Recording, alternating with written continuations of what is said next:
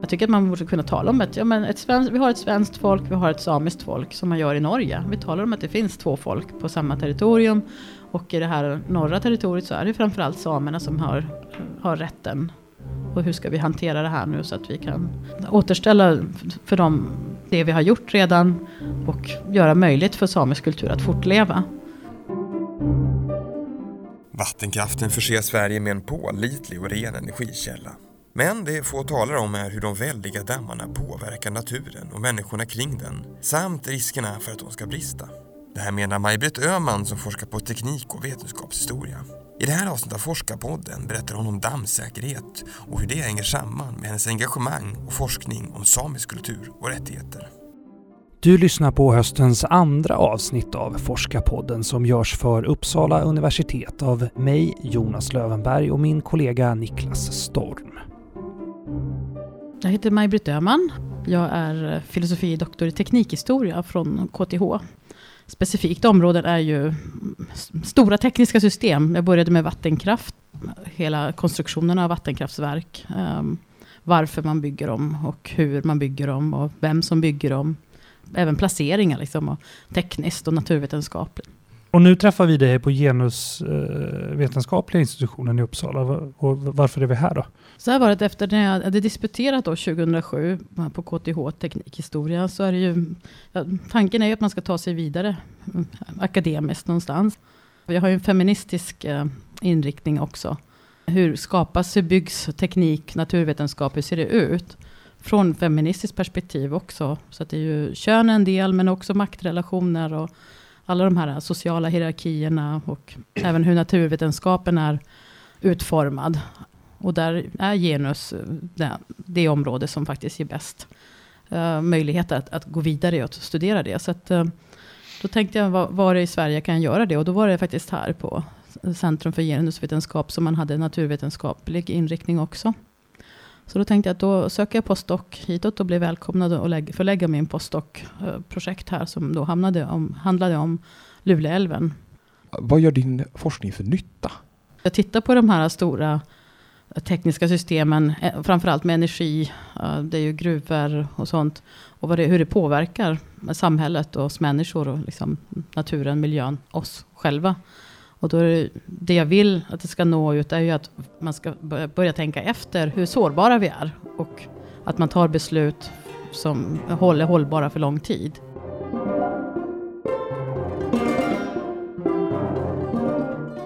Vi kommer att prata med dig om, om två huvudområden som, eh, som du har. Det ena är dammsäkerhet och det andra är, är eh, samisk kultur och samiska rättigheter och så där. Hur finns kopplingen mellan de här två ämnena? När jag skrev min doktorsavhandling så handlade det om ett vattenkraftverk i Tanzania mm. som byggdes med, med svenska biståndsmedel. Man började på 60-talet. Och um, när jag grävde de här uh, dokumenten, alltså det var arkiv, jag gick igenom hela Sidas arkiv på det. Och uh, en sak som jag fastnade för, det var ju det här när man skulle förflytta människor för att bygga vattenkraftverket och dammen. Och då fanns det liksom bofasta som hade hus och de skulle få en, en uh, summa pengar. Men sen hittade jag en uppgift om att det finns 250 000 boskap. Men ingenting om vem som ägde boskapen. Och då tror jag det att det här handlar ju om massajer. De nomadiserande massajerna som har boskap. Mm. Men de tog man överhuvudtaget inte hänsyn till. Och från svensk sida inte heller. Och sen då, när jag gjorde det här arbetet då, det här var ju från, jag började 99 och sen höll jag på att disputera 2007. Så att jag hann ju lära mig en hel eh, del om samiska förhållanden och vattenkraftsutbyggnad under tiden. 2004 började jag titta lite på det också. Um, och insåg att det här är ju lite liknande vad som har hänt i Sverige faktiskt också. Att man helt osynliggjort då ren, renarna till stor del och renskötseln. Så det är liksom Ja, det finns lite djur här som heter renar, men vem, har hand om, vem är det som tar hand om dem och hur, hur förhåller man sig till dem när man bygger vattenkraftverk? Så det såg jag att det fanns ju väldigt liknande paralleller. En annan intressant del av det hela, när jag höll på med det här vattenkraftverket i Tanzania, så en av de ingenjörer som, eller han var, han var forskare själv också, han höll på att forska precis på dammen i, i, Tanzania, den stora dammen och säkerheten kring det. Det visade sig att han även då tittat på Luleälven och dammarna där. Och då sa han till mig att ja, men är du klar med din avhandling kan du titta på det här med dammsäkerheten också. Det är ganska stora problem kring det. Och berätta för mig att det, ja, det är svårt att bedöma och, och livstiden och att det förr eller senare går det sönder. Och då fick jag sån här, oh oh, klart jag måste titta på det. Så det blev mitt eh, nästa projekt då efter postdoc-projektet, att liksom följa upp de här dammsäkerhetsfrågorna. Och det är ju de här dammarna som ligger i, i renskötselland i samiskt territorium. Eh, vad är det du har undersökt där då lite mer? Hur, hur gör man? Vad, vad undersöker man? Vad kollar man på när man forskar om dammsäkerhet? När jag fick mitt postdoc-projekt så var det inriktning på Luleälven och jag hade bestämt att jag skulle intervjua samiska kvinnor med koppling till renskötseln. Och eh, främst då äldre. Jag ville veta liksom vad som har hänt under det här århundradet, 1900-talet, när man har byggt ut och vad det haft för konsekvenser. Och ett, en sak som kom upp väldigt omgående var ju säkerhetsfrågor, alltså att människor dog. Det var det första som jag ramlade över faktiskt. Det för allra första gången jag åkte ut för att intervjua så var det, då hade två månader tidigare en man hade dött av vattenkraftsexploateringen. Så det var liksom så här, jag behövde inte leta det, det, bara, det var en av de första sakerna som dök upp. Så det blev ju så här, okej, okay. och det var ju väldigt traumatiskt. Och sen så kom berättelser kring att det här är ju inte första gången, utan det här är ju något man lever med hela tiden. Oron och, och riskerna. Så att eh, det, blev det blev som en eh, ja, självklar del att följa upp då i konsekvenser av vattenkraftsexploateringen. Uh, sen en annan del som jag gjort är ju att följa då dammsäkerhetsarbetet från uh, ingenjörssidan, från vatten...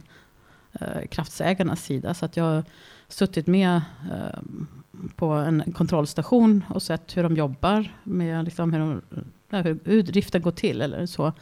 Um, och diskuterat samtidigt för att se vad, vad gör de liksom, helt enkelt. Sen en annan sak är ju också så här, förstå hur det ser ut idag. Är det några risker nu på grund av hur de ligger? Uh, man, läser arkiv, eller man läser dokument från uh, vattenkraftssektorns egna dokument. Från tidigare olyckor.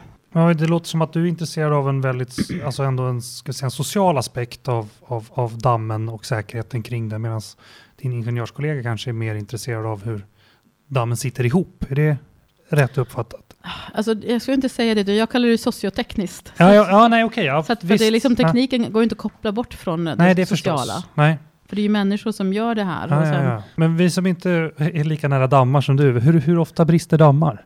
Uh, hela tiden. dammar har ju brustit i Sverige. Ja, det, det var det hösten 2011 var det två stycken. Uh, eh, 2010 var det en och så. Men då är det ju mindre dammar, så det har inte blivit så här stora katastrofer som omskrivs. Inte. Men det är ju lokalt, i lokaltidningarna ja. står det ju.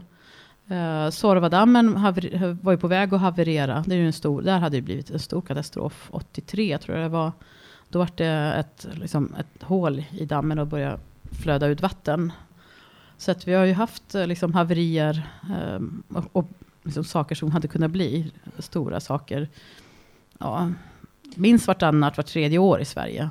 Det händer så ofta. Ja. Och på, på, på, global nivå så är det ju stora dammar en till två per år som går sönder.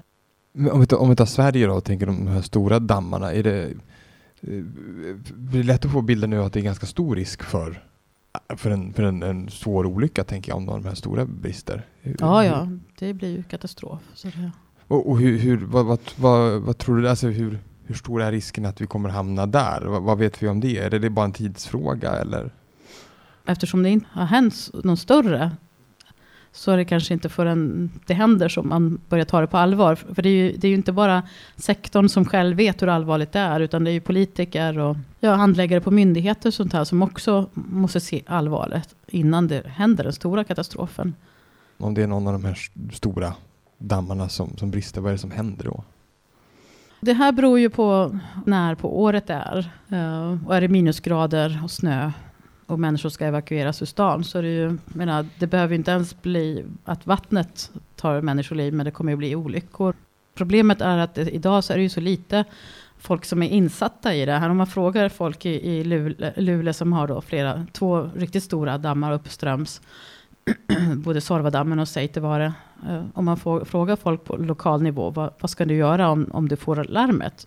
Så är det få som vet vad de ska göra. Så att det kommer ju bli väldigt improviserat och antagligen rätt mycket panik. Vad behöver vi göra för, i, i förhållande till de här säkerhetsbristerna? Eller säkerhetsriskerna kanske säga. När politiker och allmänhet ser någonting riktigt allvarligt så satsar man ju pengar på det. Men om man inte ser det här och inte förstår det förrän att olyckan måste hända först så, så har vi ett problem. För att planera för, just det här, planera för en katastrof som inte ännu har hänt. Och eh, det, jag menar, det jag försöker göra är ju att uppmärksamma den här. Eh, det jag möts av när jag pratar om det här med beslutsfattare och eh, även handläggare, att det, man blir arg. Mm, därför att jag mm, påpekar saker som är kanske obehagliga att ta tag i. Sen är det också lite det här med att jag, jag sitter på Centrum för genusvetenskap, så ibland blir jag avfärdad för det, för att genusvetare ska inte uttala sig om, om um, dammar och säkerhetstekniska system. Jag, jag, kan tänka mig att det, det, är säkert många som, som hör det här som tänker så här, ja, men att de, de kanske har en bild av vattenkraften som eh, inte minst ren energi liksom. Och den är ju bra, det ger mycket energi liksom. Det är jätteviktigt och att det är ett bättre alternativ kanske än kol, olja och kärnkraft liksom. Men, men om det om det nu inte, om, den, om vattenkraften kanske inte är så bra då, vad, vad ska vi göra då då? Vattenkraftverk i Sverige är designade enbart för elproduktion. Utan hänsyn till någonting annat. Man kan ganska enkelt, men förstås kost, med kostnader, göra om dem så att de kan producera el samtidigt som de tar hänsyn till andra saker. Och också hur man sköter elproduktionen. Det är ju en designfråga helt enkelt. Jag säger inte att man ska ta bort vattenkraften, utan jag säger att det, är design, det här är en designfråga som vi kan diskutera och vi kan förändra. Vi sa tidigare här att du också eh, har eh, ett intresse för och jobbar för eh, frågor kring eh, samers kultur och, och rättigheter och sådär. Varför är du intresserad av samer just? Ja, det, så var det ju när jag skulle skriva min doktorsavhandling överhuvudtaget och bli, liksom, börja forska så hade jag aldrig trott att jag skulle ha på med Luleälven eller samiskt territorium. Utan jag skulle bara bort därifrån. Uh, och det intressanta var ju när jag tittade då, jag var ju väldigt intresserad av just kolonisation och av kolonisationen av Afrika. Och jag studerade, jag pluggade i två år i, i Frankrike, i Paris faktiskt, och pr pratade mycket med folk från kolonier från Västafrika och, och fick en del perspektiv på det. Och sen när jag var i Tanzania så fick jag perspektiv på också hur det var ett koloniserat territorium när jag börjar jämföra lite mot Luleälven så ser jag att det är många paralleller hur det ser ut. Just det här med att man osynliggjorde då renarna var en del, men också um, hela den samiska historien som jag då blev varsebliven om när jag, då var det 2008 var det, när jag precis hade fått pengar för göra mitt postdoc-projekt om Luleälven, fick veta att vi är samisk familj ja. vår släkt. Så det var ju så här, hopps, jaha, varför visste inte jag det förrän nu när jag är 42 får jag veta det. Alltså. Och då blir ju också en sån här äh, fråga, men hur kommer det sig att min samiska historia är liksom så undantryckt? För jag frågade mamma en gång på 90-talet om, jag, då hade jag redan börjat plugga i Uppsala och var hemma lite kort bara. Och så berättade hon att hon har släktforskat och så sa hon, det är nog samer här på 1700-talet, sa hon i förbifarten. Jaha, sa jag, vad kul, men då är vi samer då, säger jag. Nej, sa hon. Och då blev jag så paff så jag frågade inget mer. Men jag blev väldigt så här, oj, vad, var det, Var kom det där ifrån? För jag har aldrig hört talas liksom. Vi pratade aldrig om någonting samiskt. Och då kom mamma ändå från Jokkmokk. Som är idag en känd samisk metropol för andra än samer. Så att när jag började få de här eh, inblickarna då, 2008. Att vi är sam, har en samisk bakgrund. Och varför visste jag inte det? Och varför kan jag inte samiska? Så började jag förstå att det är någonting som har försvunnit här. Det är någonting som har hänt. Och um, eftersom jag redan hade min bakgrund genom att studera eh, kolonial historia. Så de här mekanismerna av kolonisation, att det är liksom, ja, men, man ska glömma sin egen historia, man ska anpassa sig till någon annans historia och beskrivning av vad som är bra, vad som är modernt.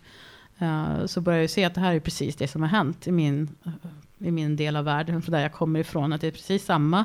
Vi ska inte vara samer längre. Vi ska vara svenskar, vi ska vara moderna, vi ska tycka om stora stålverk, vi ska tycka om vattenkraft. Men vi ska inte tycka om renar, vi ska inte tycka om att uh, kunna leva liksom, på land, på, av naturen. Utan det, det moderna är det stora, ja, stålet och elen. Och, men, men vad spännande att få en sån eh, liksom till del av sin historia där. Men, eh, gjorde den, eh, ökade den, det måste ju ha ökat ditt intresse antar jag ännu mer för den här eh, delen av det du redan jobbade med? Eller? Ja, alltså för mig var det ju, har det varit omvälvande faktiskt. För det var ju så här, ja. jaha, för det första att inte, varför kommer det här först nu? När jag är så pass gammal, varför har jag inte fått veta det här innan? Och bara det att ta, äh, ta hand om den delen av min familjs historia eh, har varit eh, svår. Det har jag liksom fått, varit tvungen, jag, har, jag, menar, jag har aldrig fått läsa om samisk historia. I, jag har läst om svensk kungahistoria, kan jag någorlunda man vet liksom. Men om samisk historia och samisk-svenska relationer har jag aldrig fått läsa. Jag kan inte minnas att jag läst någonting överhuvudtaget. Så jag fick ju börja med att lära mig om samisk historia och, och min egen släkt. Och, och, det här är ju ganska ja, men, svårt. Ja. För att det är också belagt med mycket eh, känslor av, av sorg och förlust. Liksom jag inser att jag hade kunnat haft två språk till från början. Har du pratat med familjen? Vad säger de om, om varför det kommer, att du fick reda på det här så sent? Då? Vi tillhör den skogssamiska eh, familjerna som då skulle tvångsförsvenskas. Vi skulle inte vara samer längre. Mm. Och det, hade, alltså det här började redan på 1800-talet. Så att eh, samer hade ju sämre förutsättningar. Man fick inte äga land, äga hus. Ska man ha, äga, liksom vara bofast, då ska man ta avstånd från samisk tillhörighet. Man ska inte ha renar. Man fick inte både ha renar och fast bostad under lång tid. Uh, och uh, från 1928 var det mer så här eh, att just skogssamer exkluderas ännu mer. Och det blir den här att det, det är bara fjäll, de som är nomadiserande från fjällen till kusten, fjällsamer, uh, Eh, som är de riktiga samerna. Och sen de separerades från resten av det samiska samhället och ni andra ska liksom bli svenskar. Eh, så att det blir, ja, det har jag förstått att det är det. Det var, det var, en, det var förenat med alltså förlust. Man skulle förlora vad man ägde om man envisas med att framstå som same. Så det, det var en livsöverlevnadsgrej. Och sen hade vi rasbiologiska, om ni har sett sameblod. Ja. Samer blev ju utsatta för det också, skallmätningar och, och liksom sorterades ut som de riktiga lapparna, halvlappar eller så och man skulle inte ha rasblandningar. Så det har ju varit väldigt äh, allvarligt. Och vi är väl dåliga på att prata om det här i Sverige? Det kan man ju på, verkligen framhålla. Ja. Det är ju den här filmen Sameblod som ja. verkligen lyfte så att de börjar förstå att det har hänt saker. Uh, Maja Hagerman som har skrivit om uh, Herman Lundborg. Nu ska vi se, Hjalmar Lundblom här är ju han som var gruvdisponent på LKAB. Som samarbetade med Herman Lundborg som var på Rasbiologiska institutet här i Uppsala. Så att uh, de samarbetar ju faktiskt kring så här rasbiologiska mätningar på samer i gruvområden. Så att det hänger ihop där också. Man vill, vill göra antalet samer till så få som möjligt sortera ut eh, dem från de andra och så ska resten vara svenskar som ska acceptera och bli lönarbetare och jobba för, för moderna och, och var, Varför gjorde man så här? Var de i vägen för gruvan eller fanns det någon idé om någon nationalistisk idé? Eller vad? Alltså det här hänger ju ihop. Nu är det ju, alltså den, just den forskningen har inte jag gjort själv, men Nej. det som kommer fram bland annat från Kurt Persson uh, som har skrivit en doktorsavhandling om uh, Hjalmar Lundbom, om, uh, från Maja Hagemans arbete med Herman Lundborg, så är det ju liksom, det är ju rent rasistiska, det hänger ihop med det som sen hände i Tyskland, nazisterna där. Fanns ju nazister, jag menar, utbrett i Sverige också. Så frågan är ju om vi haft, hade gått vidare i Sverige mot nazism, hade hänt med samer då. Så att då var det verkligen en fråga om överlevnad att inte framstå som same. Så att, eh, ja. Hur är eh, liksom intresset bland dina kollegor i Forskningssverige kring att undersöka olika frågor som rör, rör samer? Ja, vi har ju ett nätverk och en förening för samisk kreativ forskning i Uppsala. Vi är kring jag tror det är 50-tal personer som på något sätt jobbar med det här. Eh, sen finns det ju eh, ja, i Stockholm, det finns i Lund och Umeå och Luleå. Så det finns ju. Eh, sen hur det är inom andra, andra fält är ju där får man ju pocka på och se till att man plockar in det. För det är ingen självklarhet för de som inte känner till det. Eftersom de har ju aldrig läst om det heller tidigare. Men jag, ty jag, tycker de senaste åren, om det är någon nytta jag har gjort så är det väl att jag har legat på er om det här. Men samtidigt har jag fått hjälp av att det har hänt så mycket saker kring de här eh, Kallak, Gallok, protesterna, eh, samiska konstnärer, artister och, som börjar synas och nu sameblod. Och, så att det händer ju mycket samtidigt som gör att det blir mer uppmärksamhet. Du jobbar ju på Uppsala universitet eh, där mycket rasbiologisk forskning har skett och där det fortfarande finns kvarlevor av samer förvarade. Eh, hur tycker du att universitetet förhåller sig till sin, sin historia? Eh, man ska säga att det är lite mm, både bra och dåligt. För 2015 så organiserade jag en, ett symposium om just rasbiologi och, och vi tog upp både de rasbiologiska bilderna och, och kvarlevorna. Och jag har mött liksom stöd och förståelse och, och vilja eh, att hjälpa till. Vi fick liksom guidning i, i foto till eh, det fotoarkivet där och sen då hade man tagit en policybeslut om att man inte visar kvarlevorna och eh, det kan man väl ifrågasätta, men samtidigt är det också, det fanns eh, Problemet är ju det att man inte har tagit etisk, etiska policies i samarbete med samer. Det kan jag säga att det, det är ytterst problematiskt, det borde man göra. Men samtidigt så är det också, eh, jag tror att det, man inte riktigt vet hur man ska hantera frågorna, för de är oerhört känsliga. Eh, och jag har mött liksom förståelse och vilja att hjälpa till. Men sen tror jag att det är svårt från Uppsala universitet. Vem, vem äger frågan här på Uppsala universitet? Vem ska ta tag i det? Um, det som jag ser nu är ju att Centrum, här nystartade Centrum för mångvetenskaplig forskning om rasism. Det. Uh, är ju intresserade att följa upp det här. Så jag har samarbetat med dem också. Och uh, där tänker jag att det kan bli en plattform för att faktiskt gå vidare hur ska Uppsala hantera de här frågorna? För att, um, från olika personer inblandade på olika nivåer på Uppsala universitet har jag fått stöd och, och liksom, Eh, vi fick hålla möte på rektors... Eh, eh, det finns ett särskilt hus på en, rum i särskild sal i, i universitetshuset som vi fick använda för det här symposiet som då främst samiska organisationer deltog och rektor kom och, och hälsade oss innan vi började. Så jag känner att jag, vi, vi, har haft stöd, men sen, sen är det hur ska man hantera det? För det är ju en jättesvår fråga. Det här är ju på regeringsnivå egentligen. Det här är ju... Alltså, jag menar ju att svenska staten måste ju anslå väldigt stora medel för att hantera frågorna. Man kan inte bara säga till Sametinget som en statlig myndighet att ni ska hantera dem, utan samtidigt ge medel för att organisera det, helt enkelt. Så att jag, men just vad, vad gäller kvarlevor av samer, är det, är det den stora frågan är hur man ska så att säga, så att säga, lämna tillbaka dem eller ge dem en, en begravning eller är det, är det mer en Bäst någon slags vitbok eller vad, vad är det viktiga här? Liksom? Alltså, krav har ju redan ställts från Sametinget att de ska återbegravas. Så att den, det, det en begäran finns redan. Vet, vet du varför det inte har skett? Uh, Alltså det, det fastnar ju där på att man, det var Sametinget som fick frågan att hantera det vidare. Men Sametinget har inga resurser och ingen, liksom person, inga personer som kan jobba med det.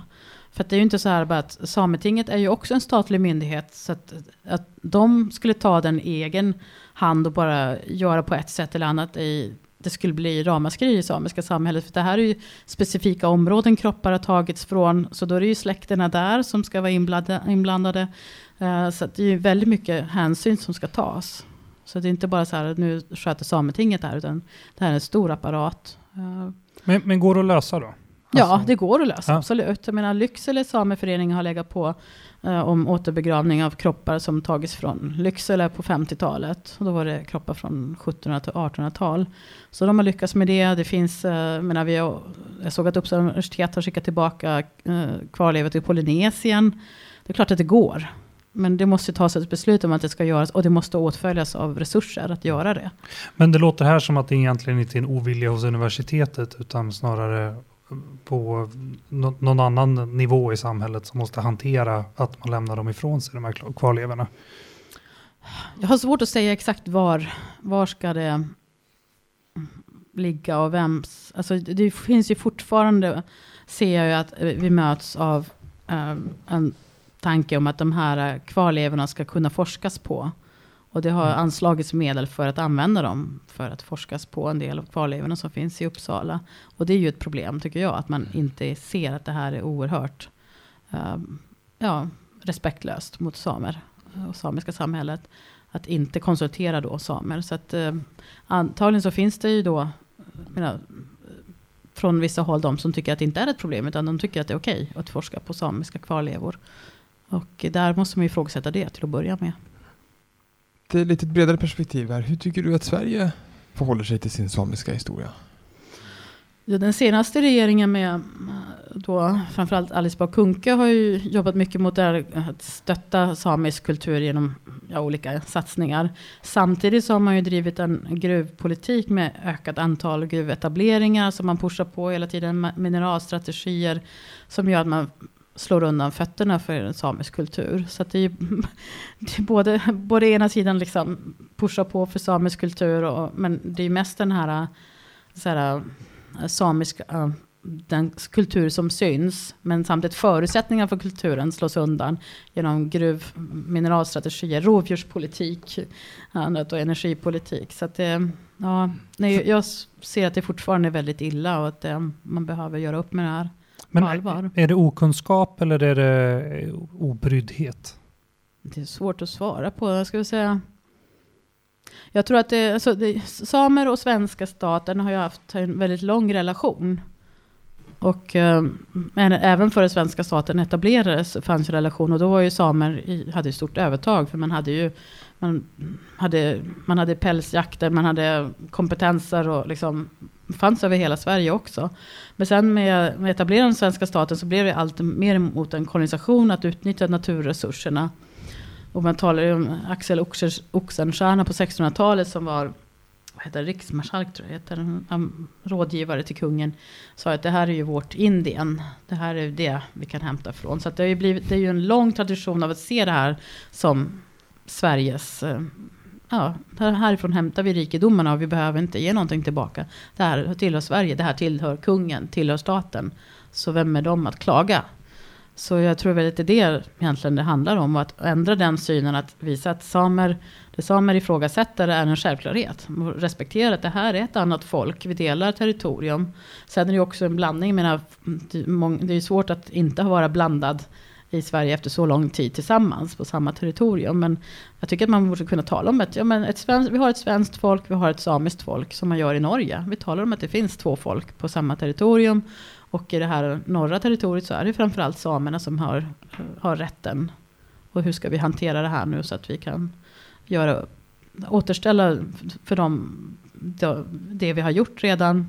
Och ett, göra möjligt för samisk kultur att fortleva. Och vad är nästa steg då i din forskning? Eller också kanske de frågorna som du arbetar med överlag? Det jag känner är att jag, jag har lagt mycket tid på att berätta om hur ohållbart det är men det är ju långt ifrån alla som har, gått med på den bilden ännu, så det är ju jobb där och kvar att göra. Men det intressanta tycker jag är ju att gå nästa steg till hur kan man bygga det så hållbara på ett, prakt, ett faktiskt och praktiskt sätt som jag känner så här, roligt att hålla på med. För att det är ganska jobbigt att hålla på och envisas och berätta på hur illa ställt det är. Det, det är inget roligt att vara den som berättar på hur dåligt saker är. Utan kan man hitta andra vägar, att eh, innovationer, eh, för att utnyttja vågrörelser och vindrörelser, liksom olika för energiproduktion och hur kan man bygga eh, hållbart eh, energimässigt och sånt som jag känner att det skulle vilja lägga mer tid på. Ja, det, det ser vi fram emot att höra mer om. Ja. Ja. tack så jättemycket för att du ville vara med i Forskpodden. Ja, ja. Väldigt spännande. Tack så mycket. Tack, tack själva. Tack. Det där var Maj-Britt Öhman som berättade om sin forskning kring dammsäkerhet och frågor som rör samisk kultur och rättigheter. Diskutera gärna avsnittet med oss på sociala medier. Använd i så fall hashtag forskarpodden eller mejla oss på forskarpodden gmail.com. I nästa avsnitt blir det tetrapoder. Om du inte vet vad det är, eh, misströsta ej. Paleontologen Per Alberg kommer upplysa dig om det och mycket mer som rör hur evolutionen från fisk till människa har gått till. Den här känslan att man kan, liksom, man kan frammana de här otroligt bisarra världarna som dessutom har den poängen att, jag menar, då, man, man, kan ju liksom titta på Game of Thrones eller vad som helst, men de här har ju funnits på riktigt. Det är det som gör dem intressanta. Vi kanske inte riktigt kan förstå dem, men vi kan börja få någon sorts bild av hurdan den här världen faktiskt var en gång i tiden. Du har hört Forskarpodden, en produktion av Piggelkott Media för Uppsala universitet med musik av Marcus Sjöblom.